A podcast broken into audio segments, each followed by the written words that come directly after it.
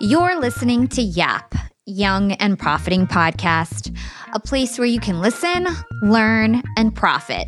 Welcome to the show. I'm your host, Hala Taha, and on Young and Profiting Podcast, we investigate a new topic each week and interview some of the brightest minds in the world. My goal is to turn their wisdom into actionable advice that you can use in your everyday life, no matter your age, profession, or industry. There's no fluff on this podcast, and that's on purpose. I'm here to uncover value from my guests by doing the proper research and asking the right questions. If you're new to the show, we've chatted with the likes of ex FBI agents, real estate moguls, self made billionaires, CEOs, and best selling authors. Our subject matter ranges from enhancing productivity, how to gain influence, the art of entrepreneurship, and more. If you're smart and like to continually improve yourself, hit the subscribe button because you'll love it here at Young and Profiting Podcast. If there's anything the past two years has taught us, it's that change is inevitable and those of us who resist it will fall behind. But how do we become more comfortable with change? Today on Yap, we're chatting with Jason Feifer to answer that question. Jason is a renowned journalist, author, and public speaker. He also is the editor in chief of Entrepreneur Magazine. Jason has led an incredible career as a journalist, holding senior editor positions at outlets like Fast Company, Men's Health, and Maxim Magazine. Jason is the host of the popular podcast Build for Tomorrow and is recognized as an authority on change, providing thought leadership on why people resist change and the importance of embracing it. Jason first came onto the show in June of 2020 when there was a lot of change taking place for everyone. Some entrepreneurs were resisting those changes, while others were using them to their advantage. In this conversation, we hear about the silly things people used to be afraid of in the past, like teddy bears, elevators, and bicycles, and we learn why people naturally fear the new. Then we get into how companies and entrepreneurs can overcome our human tendency to fear new things and the tactics we can use to get our customers to accept and adapt new innovations. This is a truly fascinating episode. If you want to understand why historically people have been afraid of change and then hear actionable strategies that can help you and others adapt faster and thrive in a constantly changing world, then this is an episode you don't want to skip. Hey everyone, it's Hala from Young and Profiting Podcast. I'm here with the editor in chief of Entrepreneur Magazine, Jason Feifer. Welcome Hello. to the show. Oh, hey, thanks for having me. I appreciate it. So, I am very excited for this interview. So, Jason, for those who don't know anything about you, you mm-hmm. do a lot of cool things. Could you Thank just you. let us know who Jason Feifer is and how do you spend your days? Yeah. So thanks so much for having me. I am the editor in chief of Entrepreneur Magazine. I also host three podcasts. They're called Pessimists Archive, Problem Solvers, and Hush Money. I do did i don't know how to say it in a world of in which we're all still semi locked down i did a lot of public speaking and will hopefully continue to do that uh, i'm a novelist and uh, working on another book now and you know generally i think of myself as someone who likes to inspire people to feel good about doing hard things. You know, the entrepreneurs and people who have adopted that mindset of entrepreneurship are setting out on a journey that they know is going to be difficult. Mm-hmm. And yet, even though they know it's going to be difficult, as you get down the path, you feel lonely and crazy. And you look around and you're like, did I do the right thing? And I want to be there to say, yes. Like, not only did you do the right thing, but the thing that you're feeling is something that everybody else who has taken this journey is feeling too. Like you may feel alone, but you are not. You are actually having a very shared experience. And so I see my role as being something of a guide for that and helping people through it and also helping people to embrace the change that is necessary to get through it. Cool. And so tell us about your profession. Like, what is your, I know you have a day job and then you have lots of side hustles. Yeah. Well, I mean, I my background is in media, so I started as a community newspaper reporter. Uh, that which means that I was, you know, a reporter for a very small paper. It was the Gardner News in Gardner, Massachusetts. Circulation is six thousand, like covering nothing, like nothing was happening in this town, and I quit after a year because I had this realization. And the realization was that nobody was reading the Gardner News at a place that I wanted to work at. Or like I, I, imagined working at the New York Times or the Washington Post. I wanted to do big things and like reach big audiences and write about important stuff. And, and I, I realized not a single person at the New York Times was ever going to read this piece about like local diners that I wrote in the Gardner News. And so I needed to stop sitting around and thinking that they would come to me and I needed to go to them. And so I quit that job and I sat in my bedroom for nine months. Uh, I was living in an apartment next to a graveyard in Holden, Massachusetts. So I would like sit there looking out, you know, like in the graveyard, feeling like it was my career. And then I would just cold pitch, and uh, and I just I just reached out to editors, and I just I just sat and came up with ideas and uh, hustled, and that's how I got into the Washington Post and the Boston Globe and Associated Press and New York Times and that taught me something as I then eventually kind of went back into the normal workforce, which was I always needed to be going to people. I always needed to be mm. thinking about what I could do to get in front of people to constantly build myself. Because if I just sat around and waited for people to come and like recognize my genius, it was never going to happen. Mm-hmm. So that's how I have continued to build my career. I mean, that's the reason why I run a national magazine, but I'm doing all these other things on the side. The entire point of it is to be aware that no matter how good I am at doing the thing I'm already doing, the other stuff, the stuff that I'm just digging up that i'm exploring that i'm trying that i'm expanding that stuff is is ultimately more valuable and i always want to be pushing myself that's very cool. Yeah, I've listened to so many of your interviews, and I know it's it's really important for you to be in a learning environment.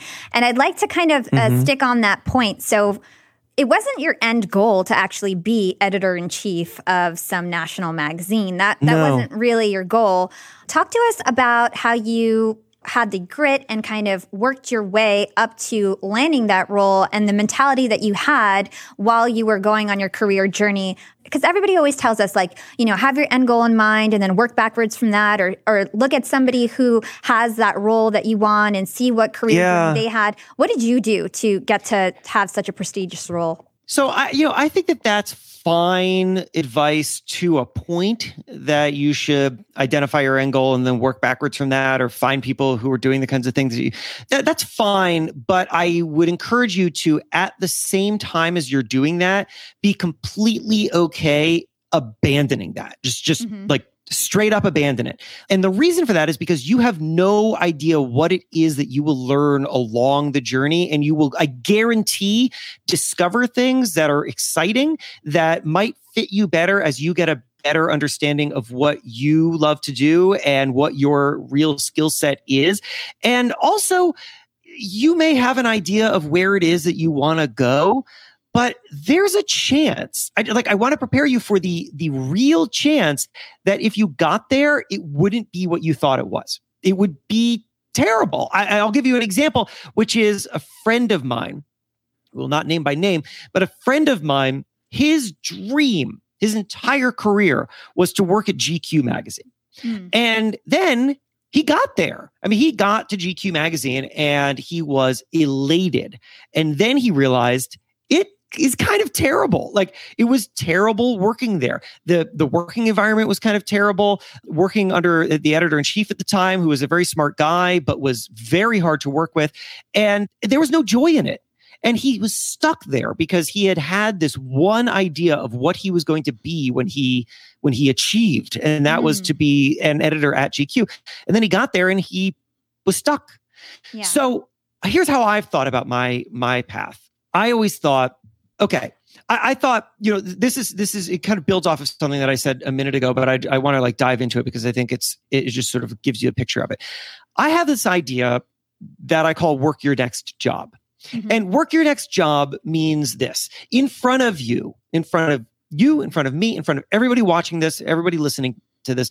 Uh, there right now, there are two sets of opportunities. Opportunity set A are the opportunities that that are, are the things that are being asked of you by your job, by other people, the way that you're being evaluated, what what is your KPI, your key performance indicator, right? Like anything that you're being judged on, that's opportunity set A. Go to work. These are the things that are being asked of you. That's opportunity set A. Opportunity mm-hmm. set B is everything that's available to you that nobody's asking you to do. Mm-hmm. And that can be stuff at your work. And that can be stuff that is not at your work. That is just, you know, if you freed up some time at home, you could get into it. You could learn how to podcast. You could learn anything.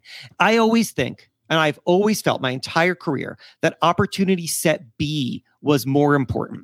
That I would go to a job. I would take the job and I the reason I would take it was because I had a sense of what I would learn from it. I worked at Men's Health. I do not care about fitness tips. I do not care about weight loss tips. What I cared about was learning how to do a specific kind of editing called packaging that magazines that Men's Health does really well and I wanted to do it at a national level. That was my first national magazine job. I knew I would come in, I would learn that skill at the same time as I was doing that. I would find other things that I wasn't hired to do that I could learn and grow and build and then I would get out of there and I would do it all over again.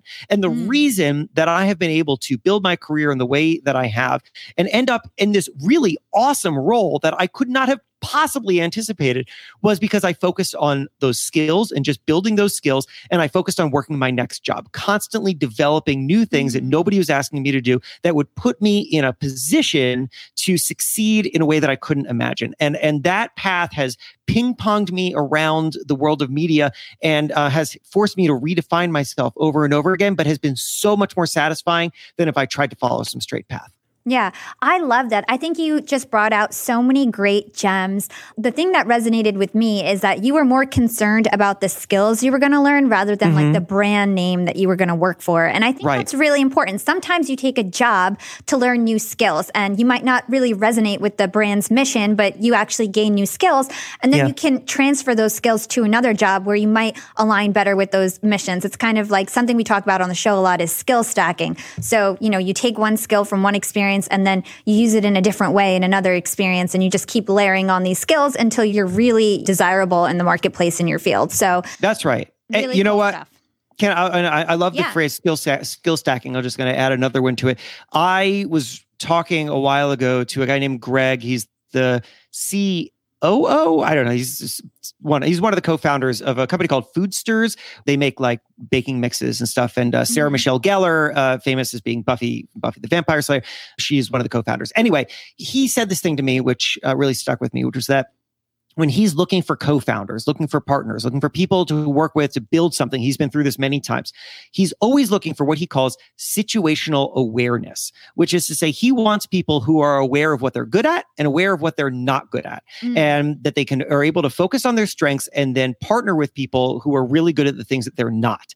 And that's really valuable. It's valuable for you to always have situational awareness to be very, very open about the things that you need to learn. I mean, that's mm-hmm. how that's how I carved my path. I mean, I went from Boston Magazine to Men's Health to Fast Company to Maxim to Entrepreneur, right? Like that doesn't make any sense unless you know that I was constantly aware of what I didn't know. So I, you know, I, why did I go from Men's Health to Fast Company? Because I knew that I had no real idea how to write and edit like long 3,000 word stories. And I needed to know how to do that. And so mm-hmm. I didn't care what magazine would let me do it. I wanted that. Why did I go to Maxim? Maxim's a disgusting magazine. I have no interest in working at Maxim.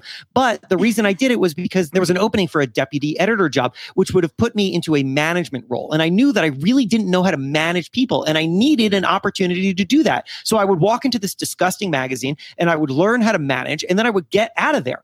And that's fine. That's great because what matters most is skills because those are transferable the rest of your career far more than like whatever random thing you happen to be doing at the job that day. Yeah. Totally. I totally agree. And I, I can definitely relate. I used to work at Hewlett Packard and I was in marketing and I kept getting promoted. I got promoted five times and I was really rising up the ranks. But Hewlett Packard is kind of an old fashioned company. And I knew mm-hmm. that if. I stayed there, I wouldn't have advanced my skills. Now I work at Disney Streaming and I'm at like the cutting edge of marketing mm. and technology, where previously it was kind of old school. And it turns out when I started at Disney, I was so overwhelmed because I was like, oh my God, I was the most technical person at HP. And now I'm just like everyone else, if not a little bit behind the curve. And I've got to learn all these things. But now I've learned so much and it's, it's been totally worth it. And pain is growth. So it was challenging. It was hard, but it worked out. So that's um, awesome. And I love, so it's so interesting that you said, you know, you were, you were like the most technical person uh, in, in your department at HP because had you stayed there, you would have have never been challenged to be yeah. more tech, to be smarter, to be better, right? And, and the the people who I've worked with throughout my career, who I would say were the worst, or like like when I when I think back to a previous magazine I worked at, and I um, the you know one of the very senior people who I worked with, I considered to be the single worst person I ever worked with, just oh. unbelievably rude, no opening in this guy's head for how to think differently or how you could reimagine what what you do in this he was so stuck in his ways and he was so mean about it and it should not surprise you at all that that guy had spent his entire career at that magazine. He started mm-hmm. as an mm. intern and he worked his way up and he'd been there for like 15 years. Nobody ever challenged him. He never had to go into new environments and learn new things and discover that, oh, maybe I was pretty good at that over there, but I actually suck at it over here and I need to rethink what I do. Right. Like he never had to do that. And that's why he was so terrible. Mm, yeah, it definitely could stunt your growth if you don't go out there and get more opportunities. And you can be like a big fish in a small pond very easily mm-hmm. and, and, not be able to expand your skills. So, totally agree right. there. So, Jason, I wanted to understand if your personal brand happened first or if your job at Entrepreneur Magazine actually happened first. Because I have a full time job, like I just mentioned, and I have this podcast on the side. And sometimes it's difficult to navigate having a personal brand while representing a corporation. And I wanted mm-hmm. to understand your perspective on that, how you balance that, and you know what came first. Did being the uh, editor in chief of Entrepreneur Magazine kind of push you to the limelight, or were you doing that already? I think a lot a lot about my relationship, uh, like as a personal brand, with my relationship with my employer. So um, this is a great subject. Uh, I mean, the very quick answer, and then I'll give you the long answer. The very quick answer is that for this version of my personal brand, entrepreneur came, the job came 1st mm-hmm. um, so mm-hmm. here's what happened. I had throughout my career been very interested in stepping out and being more forward facing as a as a person and speaking in my own voice and, and but I have to be honest for most of my career I had no idea what my voice was. I was developing a writer's voice, mm. but I didn't know what like I meant to people. Right? I hadn't thought through that. And I had really been given no opportunity to do it. I mean, you know, occasionally I'd be on TV for this or that interview or whatever. But I just, you know, and, and I had created a couple like random viral things that that uh, got me some attention, but I didn't know what it was. And then I got this job as editor in chief of Entrepreneur Magazine. Uh, I was originally executive editor, which is the number two at a magazine, and then the, mm. the editor in chief left, and I made a play for the for the top spot, and I, and I got it. And at first, honestly, I thought of it as a magazine job, right? I thought of it as a, as a media job, the way that every other job of mine was. I was like, I'm going to scrap this magazine, white sheet the whole thing. We're going to rethink what this is. We're going to rethink how we communicate as a brand. You know, the editor in chief of a magazine is basically the the face of, of a, of a brand and also the the person who is is in control of all the editorial, everything that we put out. So I wanted to think about what entrepreneur could be now in this new world in which the word entrepreneur is not like obscure. It's now a mindset and an identity. And it's so I spent about a year doing that. And then after I felt like I got it into a good place, I started accepting interview requests. Mm-hmm. And I would go on these shows or in these podcasts, and people would inter- they'd introduce me as a thought leader in entrepreneurship. Jason Feifer, we got Jason Feifer here. He's a thought leader in entrepreneurship. And I, my instinct was to say, what no, not so. I'm not a thought leader. I, am actually I'm a journalist, right? Because you're trained. If you're a journalist, you're trained. Like, you're not the story. You're just yeah, reporting the story. And so uh, I was like, I, you know, I what I do, and I'm not even. I don't even have a business background. I, I really am like a generalist, and I tell people it was like falling down the stairs, dun, dun, dun, right? Like it was yeah. it was terrible. And you could hear the the hosts would then try to like reel it back in because I was ruining the reason that I was on their show. Right? They were like, well, we think of you as a thought leader. And so I was telling my wife about this and she said she gave me the greatest advice that I've gotten for this fa- this phase of my career, and that was, if they want you to be a thought leader, then be a thought leader. Mm-hmm. And I realized that the only difference between someone who's a thought leader and someone who's not a thought leader is that the thought leader is willing to say they're a thought leader. Like that's literally it. Mm-hmm. It's the only difference. And so I spent a long time thinking about what I am. How can I be relevant to this audience that I'm wh- like what overlap is there between my passions and my personal experiences and the things that people are looking for. And I came up with this philosophy for personal brands in case anyone's interested in being in sort of personal branding, which is that you are not, you know, I think people think, well, personal brand is like, oh, you just put yourself out there and people no. Be a character. You are a character. You mm. are a very simple version of yourself, a version of yourself that is constantly delivering at the same time, predictability and surprise, because that's what people want from a brand. That's what they want from media, right? I mean, if you uh, turn on a TV show, there's a predictability to it. The predictability is you know what the show is, you know you like the show, you like the characters, you like where it's going. The surprise is that you don't know what's happening next, right? Mm-hmm. But you, but it's all in part of the same thing. So you know, but if you if you picked up Entrepreneur Magazine and it was 17 magazine, bad surprise, right? Like you need the predictability. A personal yeah. brand is the same thing. People have to know why they're tuning into you. What do you offer to them? What kind of what is what is the way that you fit into their lives? And the way that you do that is that you simplify yourself down into this predictable surprise package that people know what they're getting. And so I started to realize that the thing that I, you know, I said it in the very beginning when you asked me to define myself, I realized that the thing that I that I was doing, the thing that I was able to offer was this kind of combination of like motivation and perspective all around change all around how mm-hmm. you have to change in your journey. You have to change the things that you work on. You have to change inside of yourself. I had gone through that personally. And so I could speak to it, even though, let's be honest, and I'll be totally transparent. I haven't built a company. I'm running Entrepreneur Magazine. The only company that I've built is like my own personal brand and my podcasts. It's not the same, but yeah. the journey, the emotional experience of it is very similar. And so I've been able to speak to that. I flattened myself out. I came up with the voice that I speak in. I came up with the attitude. I came up with with with some ethos, like some so right. So like I thought, okay, one of the things that I always am is accessible. That's a word in my personal brand, accessible. What does that mean? It means that I will respond to everybody. If you DM me, you will get a response. Mm-hmm. Uh, it means that I do things in a, in a kind of raw way so that it feels a little imperfect and it feels like more real, like you're, you're just there with me, right? I mean, like I don't have a background here. I'm just like in a living room. So that's all intentional. That's all thinking about the personal brand. And now I'm always constantly evolving it. I'm, I'm putting things out. I'm experimenting. I'm seeing how people respond to it, but I'm always thinking think of myself as a character. You right now are not talking to Jason Feifer. You're not. You're because if you were talking to Jason Feifer, I got all other things. I could bore you with talks about my about my kids and you know like boring things. You're talking to me because of a very small slice of my experience, which is the slice that's relevant to your audience. And I'm aware of that and I'm constantly, constantly drilling into it. Yeah. That's what I mean. You are a character, you're a personal brand. So um they're related. I think that my personal brand helps entrepreneur, and I think that entrepreneur helps my personal brand. But I do see them as as distinct entities because, of course, you know you have to remember, you, unless you work at a company that you own, that relationship is not forever. Uh, that relationship is also uncontrollable. I don't mm-hmm. own entrepreneur. Uh, I do own my personal brand, and so I I want to be a building both, but aware of how they're distinct.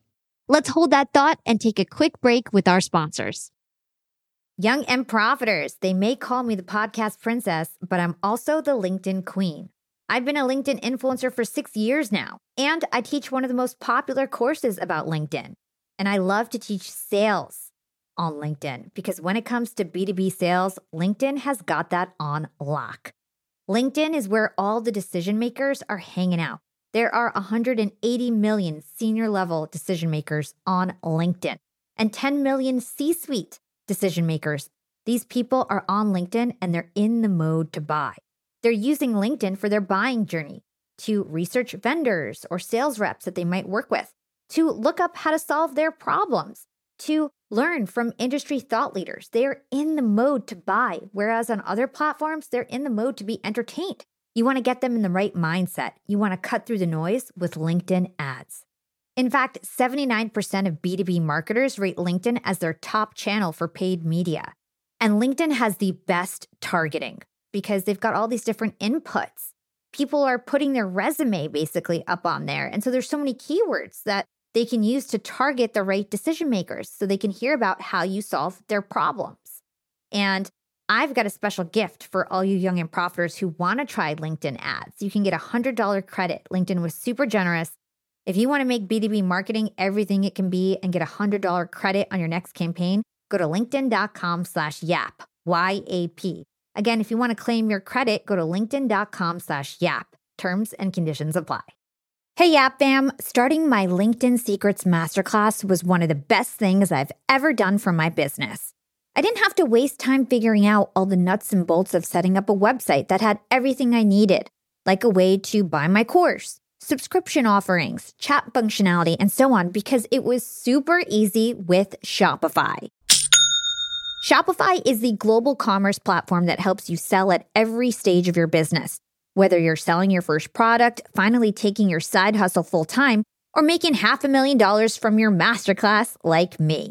And it doesn't matter if you're selling digital products or vegan cosmetics, Shopify helps you sell everywhere, from their all in one e commerce platform to their in person POS system. Shopify's got you covered as you scale. Stop those online window shoppers in their tracks and turn them into loyal customers with the internet's best converting checkout. I'm talking 36% better on average compared to other options out there.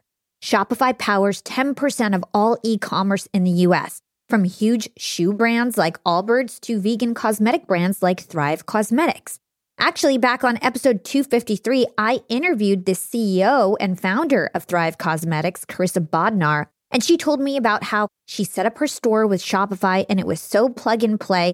Her store exploded right away. Even for a makeup artist type girl with no coding skills, it was easy for her to open up a shop and start her dream job as an entrepreneur. That was nearly a decade ago. And now it's even easier to sell more with less thanks to AI tools like Shopify Magic. And you never have to worry about figuring it out on your own. Shopify's award winning help is there to support your success every step of the way. So you can focus on the important stuff, the stuff you like to do. Because businesses that grow, Grow with Shopify. Sign up for a $1 per month trial period at shopify.com slash profiting, and that's all lowercase. If you want to start that side hustle you've always dreamed of, if you want to start that business you can't stop thinking about, if you have a great idea, what are you waiting for? Start your store on Shopify. Go to shopify.com slash profiting now to grow your business no matter what stage you're in. Again, that's shopify.com slash profiting. Shopify.com slash profiting for $1 per month trial period. Again, that's shopify.com slash profiting. I love that. I think you you talked about so many great things. It reminds me of something I had Eric Edmeades on the show. He's like a, a popular public speaker. He works mm-hmm. with like Mindvalley, and he talked about something called a story journal. And he inspired me to create a story journal. Mm. And basically, what I did is that there's like basically chapters of your story journal. So for me, like overcoming rejection is a big topic that I like to talk about. Skill stacking yeah. is another big topic that I like to talk about, and just like so on different categories. And then you start to like fill in like what are the different different stories that I have in these categories. And you start to have like a journal of all your stories. So before you go onto a uh, podcast, yeah. you can think about what is relevant to this audience. And you can basically like pick the stories that you're going to keep in mind for that episode. And then you end up being a lot more, it's like a lot easier. It's not reading the story word for word. It's just no. like trying to remember your experiences and memories. So I think I that's have- great advice. I have the same thing. I had just used a different term for it. I call it interlocking parts. There, there. It's a menu of interlocking parts that I have in my head that I'm, I'm every time uh, some new thing happens. So I talk to somebody interesting. I'll test it out on a podcast. I'll test it out on stage. I'll test it out in conversation. If people like it, feels like it works, like it adds some value, then I'll kind of refine it and uh, and I have it in my head. You're like you said, it's not a scripted thing. It's never been written down, but they're little bitty interlocking parts, things that I can just, as you're asking me a question right now, I'm rifling through, anytime you're doing that, I'm rifling through my head to the interlocking part that I know is going to fit because I know it works and I've done it a bunch of times and I know how to say it and I know what the point is and I know what the beats are. And I think that you, you nailed it. I mean, like anybody who wants to do this, you need to be constantly, every second of your day, alert to what can be your interlocking part or part of your story journal or whatever you want to call it. Yeah. So we do a lot of research here on Young and Profiting podcast, as I mentioned to you. And so mm. I was looking through all your YouTube videos and doing my typical research, and I yeah. saw your speaking reel. And uh-huh. it turns out you call yourself, and, and you mentioned it before, a champion of change. Yeah. So tell us why you feel that you are a champion of change and, and what credibility do you have behind that? so funny, um, you know, speaking of personal branding, I, I've been experimenting with language to describe myself, and champion of change is something I, I honestly, I mean, you know, like I said, a totally open book on these things. I came up with that two, three months ago and just kind of started throwing it out there to see what would happen. You're you're the second person to have asked me about it, so uh, it's like not. I don't know. Uh, you know, I don't know how well it's working. Uh, you tell me if you think it's any good. Here's the reason that I I put that out there. So I I came to this realization, which is that well, okay, a couple things. Number one, I was trying to understand at the very beginning of my kind of personal brand journey how I am most useful to people. And I realized something, and that was that if you listen to the questions that people ask you, that you will get a sense of what they think that your value is. Because right, they're they're, coming with some assumption about how you can be useful. So I uh, the question that I got a lot was what are the qualities that I am seeing in successful entrepreneurs because I am constantly talking to entrepreneurs. Like the greatest thing that uh, I have, the greatest asset that I have right now at my job is that I have access. I have access to everybody, right? Big and small, um, entrepreneurs you've never heard of. And like just before lockdown, I was sitting down and talking to Dwayne The Rock Johnson and, and his business partner, Dany Garcia. Like I, I get the full range. And so I'm able to see these patterns of how people are are, are, are succeeding and the things that they're doing that are, are allowing them to thrive. And so I started looking for the patterns because that's what people were asking me for. And the thing that I realized was that the people who succeed are the ones that embrace change, that are able to not just understand that they themselves need to change, but that their businesses need to change, that their industries are going to change, and that they have to be proactive about it. They can't be reactive to it. They can't be changing when they're forced to, when it's too late. They have to do it first. They have to do it sometimes when it's very painful. And so that was a really useful piece of information because I said, okay, people think that my value to them is that I'm seeing the patterns. So let me identify the patterns. And the big pattern is change. At the same time, I was also working on a um, ongoing, I think of it as a research project, which is this podcast that I do, which is called Pessimists Archive. So Pessimists Archive is a show about why people resist new things and then how they come to embrace them. Because the crazy thing is that everything in your life right now, everything in our world, things that you do not even think about, that you totally take for granted, those things were once scary and new.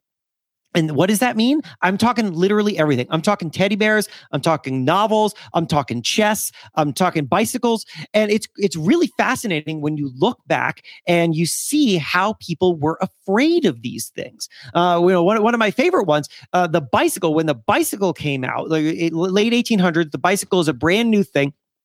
And merchants were totally freaked out about it because it was changing people's behaviors. So bar owners were very upset about the bicycle because people weren't coming in and drinking in the middle of the day anymore, drinking beer because they were now drinking water. They were riding the bicycle. Cobblers were very upset. There was a um, uh, there was a great 1898 newspaper article that I found in which a a guy who sells fancy felt hats said that he wanted Congress to pass a law mandating that every cyclist buy two fancy felt hats a year to compensate him for the loss of sales because cyclists weren't buying these hats anymore. They were buying cycling caps.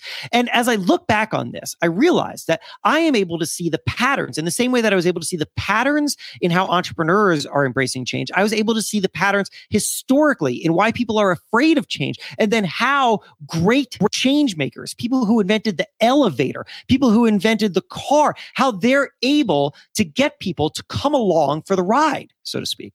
And so I put those two things together and I realized that what I have is actually a really fantastic window into the history of and the um, the embracing of change. I have come to understand change in a way that I don't know that anybody else is doing. And so that's why I came up with that phrase champion of change because I feel like that's where my my role can be. I'm just going to tell you a quick story, uh, one story that I love of an entrepreneur who really embraced change and embodies not just that you need to change, but that you need to be ahead of it, that you need to proactively change. And here's what it is. Okay, so maybe some of you are familiar with a beer called Dogfish. Dogfish Head is a brewery in Delaware, a very popular. And many years ago, There's this guy named Sam. Sam is the founder of Dogfish. Many years ago, Sam had created this beer called 90 Minute IPA. It's a 9% alcohol by volume beer, which is very strong. It'll knock you on the floor. And so he was being told by people who liked the beer, you know, listen, this is great, but can you create a version of this that like I can drink standing up? So he he created a 60 minute IPA, 6% alcohol by volume. Easier beer to drink. You can have a few of them. You won't go on the floor. And this thing takes off. Just absolutely crazy takes off. And it takes off so much. People love this beer. They want this beer. They need this beer. Restaurants, bars, Amtrak is calling. Everybody wants this beer. And this beer very quickly starts rising in sales such that it could become, it was on track to becoming 80% of all sales of dogfish, which is to say that this company, which makes a lot of beers, 80% of what they were selling was going to be this one beer, this one beer, 60 minute IPA. Now, you might think, amazing, love this. Such a great, like, wow, I'm an entrepreneur. I got a hit product. I'm going to sell this beer. I'm going to sell this beer and I'm going to make as much money as I can on this moment. This is my moment. But that is not what Sam thought. Sam thought something else. Sam thought change is coming. He realized that he was right now going to be selling one style of beer, which meant that everybody was going to know him for one style of beer. Every time you went into a bar, 60 minute IPA. Every time you went into a restaurant, 60 minute IPA. Every time that you went into, uh, you know, uh, took an Amtrak, 60 minute IPA. So he says, if everybody just experiences dogfish through this one beer, if everybody just knows me as the IPA brand, well, one day people are not going to like IPAs the way that they do now. One day the market is going to change. And when that happens, when people are no longer interested in IPAs the way they are now, then I am not a hit brand anymore. I'm an old brand. And so Sam decided to do something that sounds crazy. Now, remember, I said this beer was on say on track to become 80% of everything that he sold. He decided to cap sales of his best-selling product at 50%, which meant that a lot of restaurants were calling him and saying they want 60 minute IPA and he had to say no. And bars were calling him and he said no. People were furious. They were screaming at him on the street. I have walked around Delaware with Sam. He is like a celebrity there. They were screaming at him. And yet, Sam understood that this short term pain was necessary for long term stability. He understood that when people called and yelled at him, that he had an opportunity not to cower, not to apologize, but to say, I understand. I'm really sorry. We make this beer very fresh, and that's the reason why I can't give it to you. In the meantime, we would love you to try one of our other beers. And eventually, the anger disappeared. Eventually, people discovered that they liked the other beers that he made. And eventually, Sam became known not as a brand that made one kind of beer, but as an innovative brand. And last year, Sam sold that company for $300 million. And that would not have happened if he had been afraid to say, you know what? This needs to change. If he had just seen this hit product and decided to run with it and just become the moment just just sink in to the thing that was presented to him instead of taking action and saying change is going to come so i have to change first. If he hadn't done that he would not have a long-standing business. But he did and he sold it for 300 million dollars. And that's why i believe that change is important I think that's a great point. It's so important. You say that like entrepreneurs play the long game even when it hurts. I That's love, right. I love that You do your phrase. I do. So you already gave a real life example, so I don't need to ask you that question anymore. Mm-hmm. Let's talk about your podcast, The Pessimist Archive. Yeah, Now, sure. Such a cool concept for a show. Thank you. Honestly, like it's something that I would definitely listen to. It reminds me of Freakonomics a little bit. Yeah, yeah. Which was like one of my favorite podcasts before I even started one. So tell us about that show, how you got the idea for it, and maybe give us a few examples of how historically people have been resistant to new technology. Yeah, sure. So thanks. So Pessimists Archive is it's a show, like I said, it's about why people resist new things. The reason that I started it honestly goes right back to what I said earlier about work your next job. I had a fascination with this, with the history of people saying that things that today we know of as commonplace and not scary were scary, right? And you go back in time and you and you find that teddy bears were accused of harming young girls. The argument was that girls will stop playing with dolls and start and start playing with bears and therefore they will not learn how to be mothers. That was that mm. was the argument. Novels, people worried that novels were going to become too engrossing, too distracting. Basically, everything that people say about screens right now, about um, you know, like get that kid off of TikTok or whatever. I now sound like an old person, but you know, like everything that people say, they were saying about the novel. Coffee throughout history, throughout uh, hundreds of years. Governments have banned coffee. The, the governor of Mecca banned coffee uh, uh um, in the 1600s. The king of England banned coffee because they thought that coffee made people revolutionary.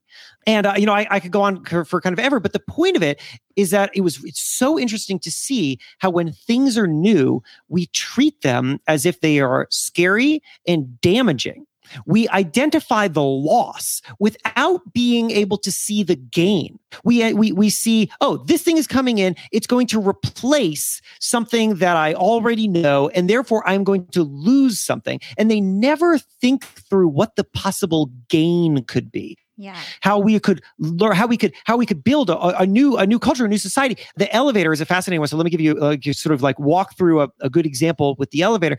So um, the elevator there's a long and fascinating history of it. Basically, you know, if you live in a city, you can thank the elevator for that because prior to the elevator, they didn't build buildings more than like six, eight stories tall because it was just too much of a schlep. And also, the way that people thought about height was totally different. So before the elevator, poor people lived at the top of buildings and rich people lived at the bottom uh, because, mm-hmm. of course, it was easier to get into your home if you were in the bottom. Uh, and then when the elevator came along, people were able to build tall buildings. That totally shifted. And now the rich people wanted to be on top and they shoved all the poor people down to the bottom. But the thing, the, the moment that I find most fascinating about the elevator was the moment that the elevator became automatic. Just think about it. Before that, you know, we all just walk into an elevator right now. It just takes us where we want to go. Maybe we press a button. Maybe we don't even because they it just knows. Before that, there was a human being in there. Now, at the very beginning, that human being literally physically moved the elevator up and down, like by a rope. They would grab, they would like pull a rope and it would move it up and down. And then eventually, uh, that wasn't necessary anymore. And then the ele- elevator operator was in there to press the button and make sure nothing went wrong. And then technology improved enough. And now we're talking about like the 1950s. Technology improved enough that the elevator could go up and down by itself. Hmm. And people were terrified by this, absolutely terrified by this. They were terrified for a lot of reasons. They were thinking about how the elevator must have a mind of its own now. There are newspaper stories about how, what does the elevator think? Um, there were also concerns about how, uh, you know, if there's an automatic elevator, well, then there's nobody in the elevator, which means that the elevator could be very dangerous, uh, rather mm. like dangerous people could come onto the elevator. And the elevator industry had a problem which is that nobody was getting into this elevator, even though uh, automatic elevator could be could be very good, could in fact be considerably better. Because here's another fun thing about uh, elevators when they had operators: operators don't work 24 hours a day, which hmm. means much like the train, you had to catch the last elevator. So if you were on the high, high part of the building and you didn't catch the last elevator, you had to take the stairs. It was crazy, right? It was a different world. And so here's what they did they realized, and this is so important for anybody who wants to create change, anybody who's inventing, anybody who's innovating, they realize that just creating something and just knowing that it's good is not enough. Mm-hmm. People don't know the thing the way that you know it. People don't see the value the way that you see it. You have to build a bridge of familiarity. You have to bring them along with you. And that often means giving them something that is already familiar so that this new thing doesn't feel like a radical new thing. It just feels like a new version of the old thing. Mm. And this is why when you walk into elevators, I mean, they don't do really that much anymore because we don't need it so much anymore. But decades ago, you can still see it. If you walked into an elevator, you would hear a soothing female voice that would say, going up, going down, floor one, floor two. That's the reason for that, because that was what gave people the comfort that when they walked into this thing, there was a human presence. They were used to a human presence. Mm. And we need those things. We, if you're an innovator, if you are going to go out there and create change, you have to remember that you have to bring people along with you. It is your job not just to create something great, but to also show people the way, show people how it fits into their lives, show people that this is something that is additive to their world and not scary and subtractive or replacing something in their world. And if you do that, then you can bring people. So that's why I do the show because I'm totally fascinated by that and and the, and, and the world is full of it. We'll be right back after a quick break from our sponsors. Young and profiters, we are all making money. But is your money hustling for you? Meaning, are you investing? Putting your savings in the bank is just doing you a total disservice. You got to beat inflation. I've been investing heavily for years. I've got an E Trade account, I've got a Robinhood account, and it used to be such a pain to manage all of my accounts. I'd hop from platform to platform. I'd always forget my Fidelity password, and then I have to reset my password. I knew that needed to change because I need to keep track of all my stuff.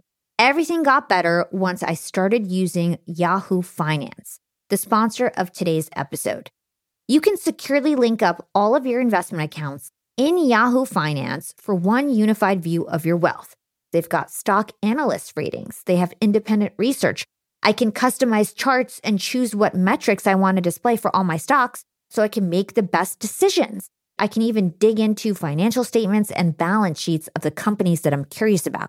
Whether you're a seasoned investor or looking for that extra guidance, Yahoo Finance gives you all the tools and data you need in one place. For comprehensive financial news and analysis, visit the brand behind every great investor, yahoofinance.com, the number one financial destination, yahoofinance.com. That's yahoofinance.com. Young and profiters, Yap Media is growing so fast. I have 10 open roles just this month. In the past, it would take me so long to find hires. I have to go on all these different job sites. I have to create my own skills assessments. That's why I let Indeed do a lot of this heavy lifting for me. Indeed is the powerful hiring platform where I can attract, interview, and hire all in one place. Indeed has things like skills assessments, where when we have specific roles, we can find an assessment that matches that role and we can make sure they have the skills that we need. Then I can focus on culture fit. I can make sure they're scrappy enough and are obsessed with excellence and do all the things that we need to do for them to fit in at Yap. And Indeed streamlines hiring with powerful tools like Instant Match. An Instant Match basically matches you with candidates as soon as you put up a job post with people who are qualified right away. It's instant. And the best part is it gets better as you use it. So now when I use Indeed, especially when I'm hiring for similar roles, I get people right away where they know that I'm going to like the candidates because they can see what my preferences were in the past. It gets better as you use it. According to US Indeed data, the moment Indeed sponsors a job, over 80% of employers get candidates whose resumes are a perfect match for the position. It's like waving a magic wand that gets better as you use it. So I love using Indeed. We've found a lot of our A players on there. Join more than 3 million businesses worldwide who count on Indeed to hire their next superstar like we do at Yap Media. Start hiring now with a $75 sponsored job credit to upgrade your job post at indeed.com slash profiting. Offer is good for a limited time.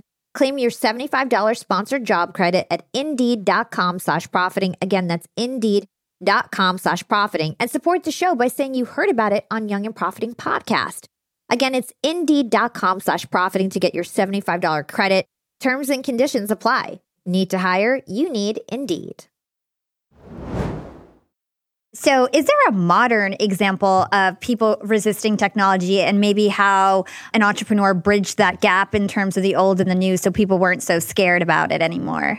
Ah, yeah, it's great. It's a great question. I mean, we are going through quite a lot of it right now, and I, the pandemic, I think, has shifted quite a lot of our pre-pandemic techno fear thinking. Mm-hmm. So, for example, remember how everybody was scared about screen time? Kids are getting too much screen time, so much screen time. Nobody's yeah. worried about that anymore, right? Nobody's worried about that. Also, uh, social media. You know, there used to be so much talk about how social media is gonna is making kids depressed, and social media makes us antisocial. That was all based on completely faulty research. It's really mm-hmm. interesting. So, you know, like let's just take you. Um, you you may have seen it. There's ton, tons of headlines. Go to Google and type in like Facebook depression and you'll find so um so the the thinking was when they did surveys, they would find that there was a, a, high percentage of teenagers with depression who used Facebook. Mm. And so the original research hypothesized that Facebook was creating the depression. Mm. But that's not true. As it turns out now that we have a few more years of research to, to look at, and some of those old studies have been reviewed, what we're seeing now is that it's actually, it wasn't a causation. It wasn't that Facebook was causing the depression. It was mm-hmm. a correlation. It was that there was a higher likelihood that if uh, if somebody was suffering from depression, that they would use Facebook. Now that's a different thing, and it's really important to know that because the solution then is different. Because if it was true that Facebook causes depression, well, then one of the things that you might want to do to help people is get them off of Facebook. But if it turns out that in fact they are, they have the depression and that's why they're using Facebook because they're finding a community and it's some kind of help for them well then if you took them off of Facebook you're making the problem worse mm-hmm. and this is what we do when we jump to conclusions when we see something that's changing and we say oh that's scary we have to stop it you create the wrong solutions and mm-hmm. that is mm. so dangerous. So, yeah, there are really interesting shifts happening right now in which things that people were afraid of, things that people resisted, they were forced into using, and they're discovering that the sky didn't fall. Another is remote work right now, right? Of course, yeah. uh, right, we all, there were studies before the pandemic, there were plenty of studies showing that remote work actually improved employee happiness, improved improved employee retention, and also improved productivity. Great things. Why yeah. didn't companies do it? Because they were so stuck in their old ways and they and, and and the managers, managers only understood how to manage people who were in an office and the managers didn't want to feel outmoded. So we kept everybody in the office, even though it was totally against the purpose of the company, which is to create great things and to do it efficiently and to make people happy. Yeah. And now here we are. We're all distributed. It turns out it's fine. And that's going to change the way that we now think. So, those were exceptional examples. One thing that I want you to drive home is that you say that technologies don't replace everything all the time; they integrate. Mm-hmm. Could you could you mm-hmm. explain that point a little bit? Yeah, yeah, no, thanks, thanks for picking up on that. I love the research that you've done for this episode. So, right, th- this is this is a really key thing to remember, which is that we often fear new technologies and new things because we think that they are total replacements to old things. And, and so I, I, mean, I think that that drives a lot of the concerns that you may have seen about social media because people saw the way that young people were interacting on social media and they said, oh no, this is going to replace every other way that young people used to communicate. Right? There were, if young people only communicate online, well, then they'll never have any idea how to talk to each other in person. There's a woman named Sherry Turkle who writes books about this, whole books about this, about how we've lost the art of conversation and nobody knows how to talk to each other. This is all based on this faulty understanding of how new things enter into our worlds. New things do not wholesale replace old things. They integrate. So here's another great example. You know, you, b- b- both of us are wearing headphones of, of some sort or another, your earbuds right now, right? Mm-hmm. So if you go back to the 1980s, what you'll see is you'll see all of these fascinating and really funny news stories about how awful the Walkman was because the Walkman was the first real portable music device. It was the first time in which you could create your own environment. And so people were saying this thing is antisocial. This is uh, digital snubbery was a, was a line that was used on CBS mm. News. And they the, the fear was that people are going to be always walking around constantly without any desire or need to interact with other people. Mm. Now, what has actually happened now that we've had a couple decades on it? Well, what actually happened is that people interact with each other just fine, but they also take time for themselves. What the Walkman did is it gave us another option. It gave mm. us a way to give ourselves some privacy when we wanted it and then take it off when we didn't. And we can share things. I've seen people on the subway sharing headphones. It's an opportunity. Everything that we're given is just an opportunity. And you know what? We also, uh, this is an important thing to remember when we're talking about replacing is that we often will romanticize falsely romanticize the past. So when people were talking about, oh, well, people are walking around with their headphones and that means that they're not talking, that imagines a world that didn't exist in which everybody was having deep, meaningful conversations with everybody that they came across. Could you imagine that world? That world sounds tedious and it also sounds imaginary. I mean, mm. I, I ride when I, when I, when, during normal times, I'm on the subway multiple times a day in New York City And, you know, people are largely quiet, although some people are talking. And if you rewound 50 years and you walked onto that same subway, you didn't see a bunch of philosophers like having powwows. What you saw was people quietly reading the newspaper, reading magazines. So it's not like we were exiting some world in which we were all communicating and we were entering some world in which we're all isolated forever. No, all we were doing was giving ourselves one more option. And and and if you believe, if you believe believe that people are fundamentally, to their core, social creatures who are also interested in learning and growing, which we are, well, then, you know, some piece of technology that we created is not going to alter the fundamentals of who we are. It's absolutely nuts to think that we are so fragile that somebody could invent the Walkman and it would literally destroy the entire way that we evolved to be social people. It's not how it works. So I get worked up, as you can see, about this whole thing. But the point is, and I and I'm glad that you asked it. The point is that when you see something new, you shouldn't say, oh no, this is going to completely replace everything that I love and know and I'm comfortable with. And instead, you should say, this is a great new or possible great, not everything is great, but this is a possible great new addition to my world. And let's see if it fits in. Mm, I love that. You have so much energy. You're so wonderful. I think you brought up some great points, both about how we can kind of bridge the gap in terms of if we're an entrepreneur, we're coming out with a new product, what's the best way to put it in the market? And then you also gave us some great advice in terms of how we can accept change by knowing that it's just getting integrated into our lives and it's not going to necessarily replace anything. So that's amazing. So today is June 19th. It's mm-hmm. a, um, a, holiday called Juneteenth. It's over yes. 150 years old. It marks the day when slaves were truly released in Texas. The last slaves were freed um, mm-hmm. two years after the Emancipation Proclamation. So I thought a great way to end the show would be to ask you if you have any inspiring stories from Black entrepreneurs that you've interviewed in the past. Yeah, thank you so much. I, lo- I love that question. A great way to end on this important day. So, um, you know, I mean, I've talked to so many people. I, will tell you one um, who I just very recently talked to.